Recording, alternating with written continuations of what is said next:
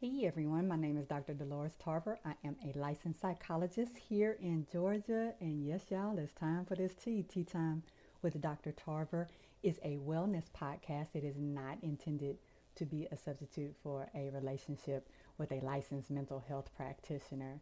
Welcome to August, everyone. We have made it. I know some of you are struggling because school has started or will be soon starting, and you are thinking, where has the time gone?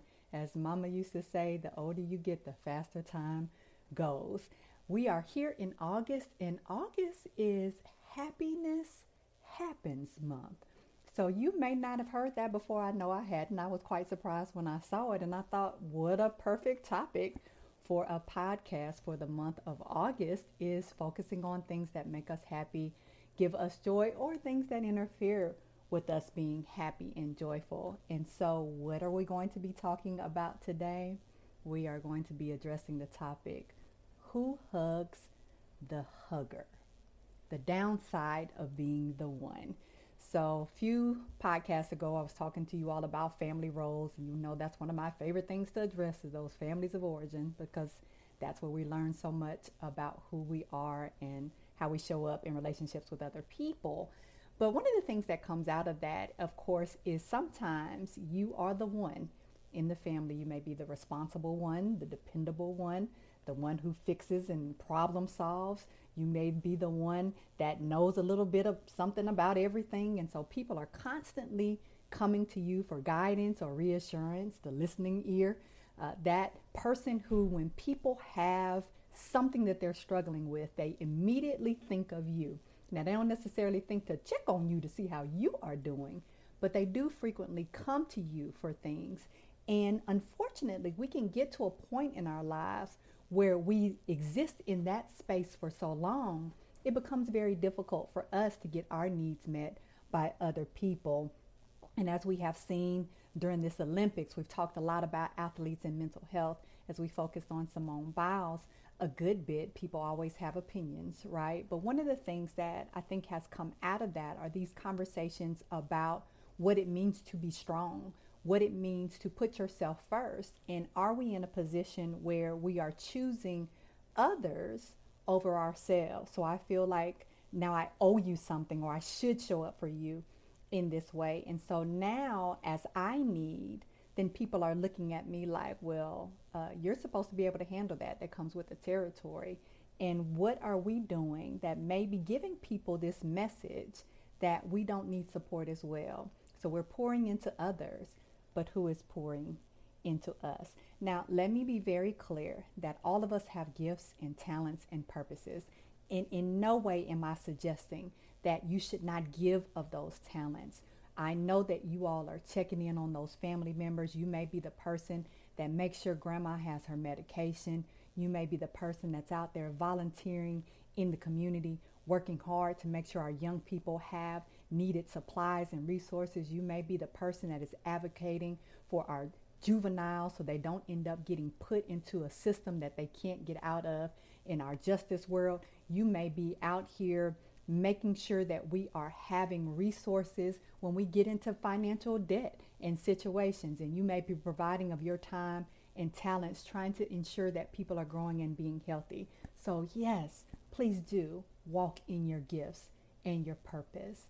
At the same time, one of the things that ends up happening for us as human beings is it's important for us to understand how growth and development happens. So, part of it is yes, I am walking in my purpose. Another part of it, the most important part, is being able to take care of myself, making sure that I'm okay, and recognizing that I'm not always going to be okay and that I'm going to need support. It's important for us to treat other people with kindness.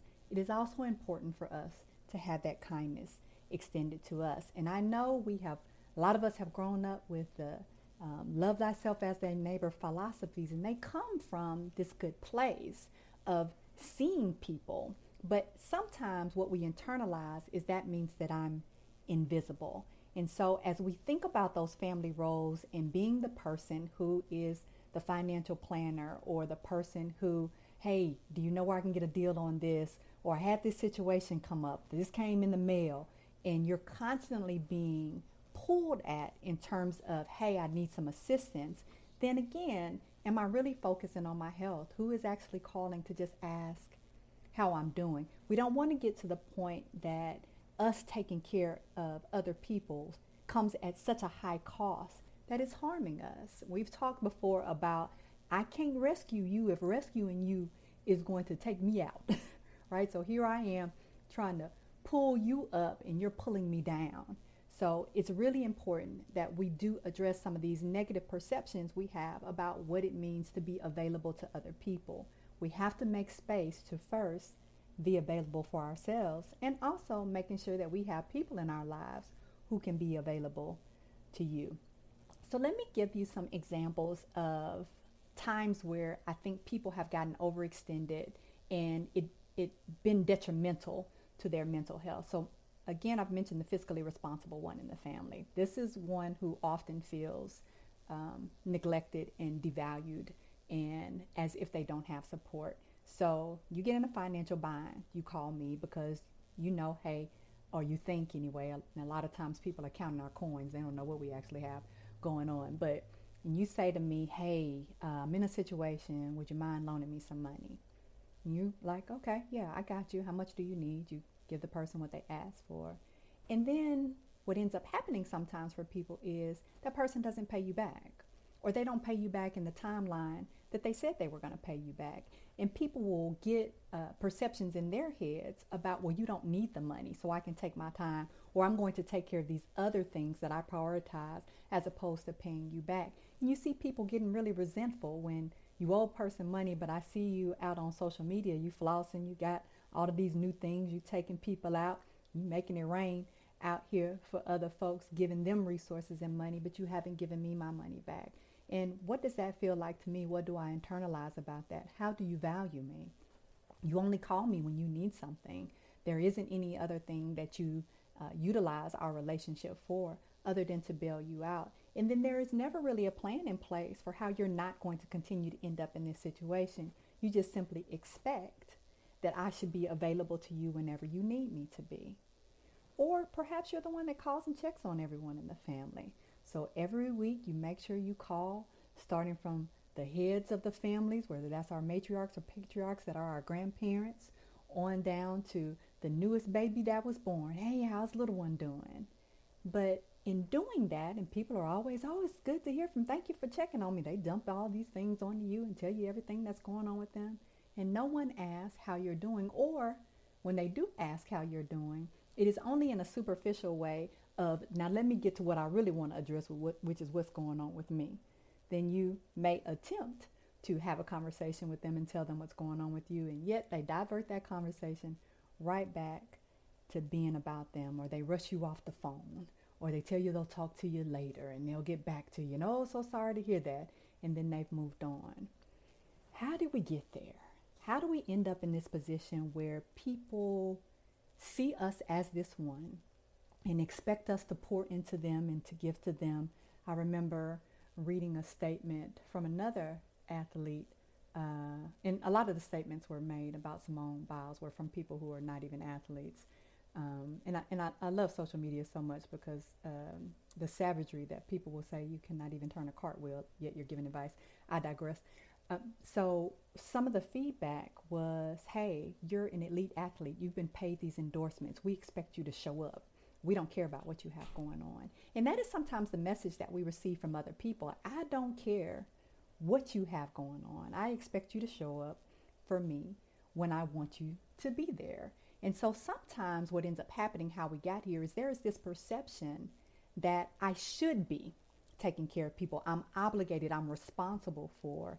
And we talk in families a lot about, hey, take care of your brother, take care of your sister, take care of your auntie, take care of grandma. And so what we'll internalize is that means take care of you no matter what the cost is to me. And so when you get in a situation, I feel like I'm supposed to take care of you. I should be taking care of you. It is my duty and obligation to take care of you. When essentially I don't have the resources to keep giving, giving, giving, pouring into you without it taking away from and depleting me. Another thing that ends up happening for us is that we lack trust. Essentially, we're fearful. We don't believe that people can show up and be there for us in the ways we are there for them. I feel like that person can't handle it. Well, I don't want to bring people down. I don't want to bother people. I don't want to be a burden. And essentially, what I'm saying is, I don't trust that you can be able to actually deal with me, to handle me. I'm too much. If you really knew everything that was going on with me, how would it allow you to perceive me? What would I look like in your eyes? Because we are sometimes fearful of people knowing that we are not perfect or thinking that we don't have it all together or recognizing that we struggle to. We want to have that image and we work really hard to protect it.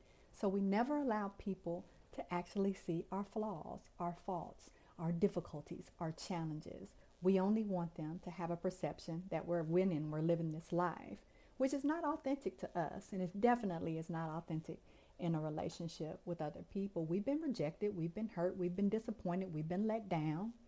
And we don't want to be in that position again. So if I don't put myself out there, then I can't be hurt.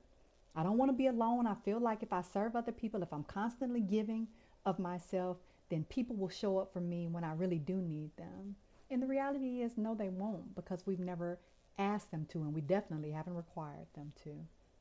Unrealistic expectations, right? We expect other people to be like we are, and they're not going to be like we are if we don't put any kind of requirements out there. You all know with any job, there's a job training. Well, there should be a training and an orientation where you understand who this company is that you've come to work for and what your role is going to be. The same thing is true for our relationships with other people. We have to orient people to who we are. And a lot of times we have an expectation that people should just know, well, you've been around me long enough. You see how I move and how I operate. And so why aren't you just doing that? And that is not realistic for people. You have to give them adequate training if you're going to then later evaluate them. We under communicate. And a lot of times we think we're communicating, but we're not really. May remember being a kid and saying, Oh, I sure would like some when you wanted something. Maybe it was a, a, a dessert or a treat or a toy or something. You wanted to play with something. I sure would like to play with that. I sure would like to have a little bit of that. You'll even see uh, older people doing that too. And, and what that really is, is I'm not asking you directly for what I want, but I think if I hint around enough, you should pick it up. I will tell you that that is not an effective strategy, and you all probably have experienced that if you utilize that as your strategy because it is not direct. It doesn't tell a person what you actually need, it just makes a suggestion, and that means that people can or cannot honor that suggestion. And we sometimes ask not the question that we really want, but we ask other questions, right? We call this beating around the bush. I'm really circumventing what I really want to know or what I really want to share with you and saying some other things. And so here I am talking with you in a conversation in third person about somebody else that's really me. And I'm saying, wow, you know, it was really nice these people showed up, helped this person clean up their house. They had just had a loss and they were so overwhelmed. And how sweet was it that people really came over just when they needed it. And you expect somebody to pick up from that. They are not picking up from that. Or you ask a question like, how would you feel if somebody um, came and did that for you? Well, don't you think that would be nice? And they're like, okay. And, and because they're not at all making any connection about that's what you need because you haven't directly again expressed what you need. So how do we do this different? So, we're going to talk about how we can check on people check on your one, that strong one, that responsible one, that caring one, whoever that one is. How do I check on this person who may not feel like they really can get what they need? Like, I want to show up and be a better person, and I want to make sure that people in my life feel like it's a reciprocal relationship and that I'm present for them. So, what can I do to make sure that I'm checking on these people that are always checking on me, right? I'm hugging this hugger, I'm checking on the checker. What can I do for that? Calls or texts are always an easy way to do that. It is really nice sometimes to just simply get a message from someone or a call from someone. Hey, I was just thinking about you, checking on you, wanted to know how you're doing. And it is really important to follow up with people about what they have going on in their lives.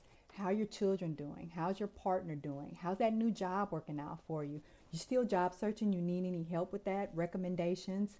Making sure that you are are investing in what they have that's important in their lives. That's one of the ways that we can show up for folks. Hey, what you got going on that's important? You know what? I'm gonna come to your event. I want to I want to make sure that I support you. If nothing else, just see my face in the crowd so you know that you have somebody there that's rooting for you. If I can't come, I'll send something. You know what? You're getting that event catered. Let me take care of that for you. Or I know you've got a big test coming up. I just wanted to call and pray with you. I know sometimes you get that test anxiety, so I wanted to make sure that I gave you an affirming word before you go into it. Everything doesn't have to be financial, but giving up your time, your talent sometimes. Hey, you know what? I know you're trying to get that garage cleaned out and it's been so tough because you've had so much going on. I'm free this weekend. I got a couple hours. You want me to come over and help? So just offering to people some things that could be helpful for them, practical things.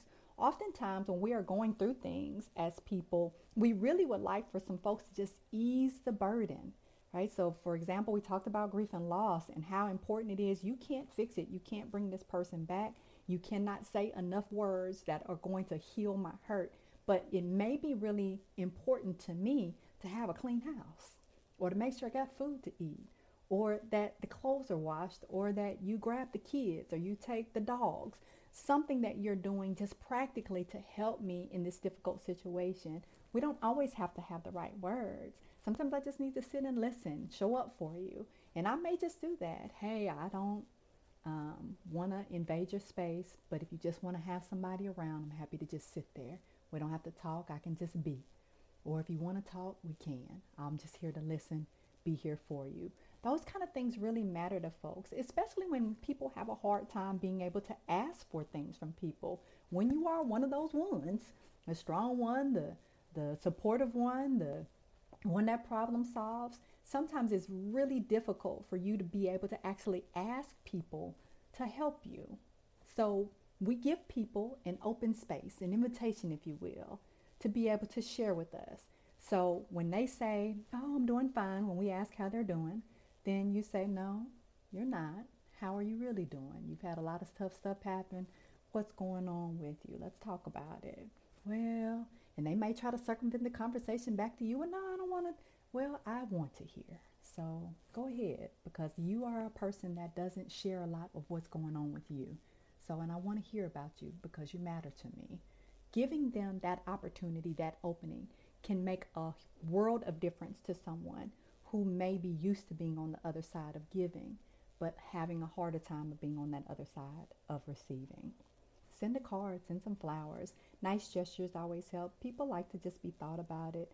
Don't judge people when they come to you and recognize that it is hard for people to share their struggles, things they're embarrassed about or shameful about in, in, in sharing with you, the last thing they need is for you to get on your high horse and tell them all the ways that they messed up. People are in enough pain.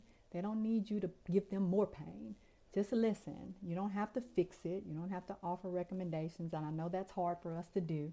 I struggle with that myself sometimes too. Like, oh, let me let me give you some solutions. No, let me just listen to where you are because maybe that's just all you need in this moment be persistent. It's important that you continue, even if this person doesn't answer the phone that first time you called or several times you called and they're not responding to messages. Don't take that personal. Recognize that they've got a lot going on because here they are out here doing all of these things.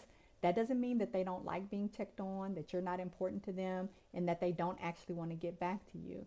So follow up. Hey, it's been a couple of weeks. I, I called you. I haven't heard back from you.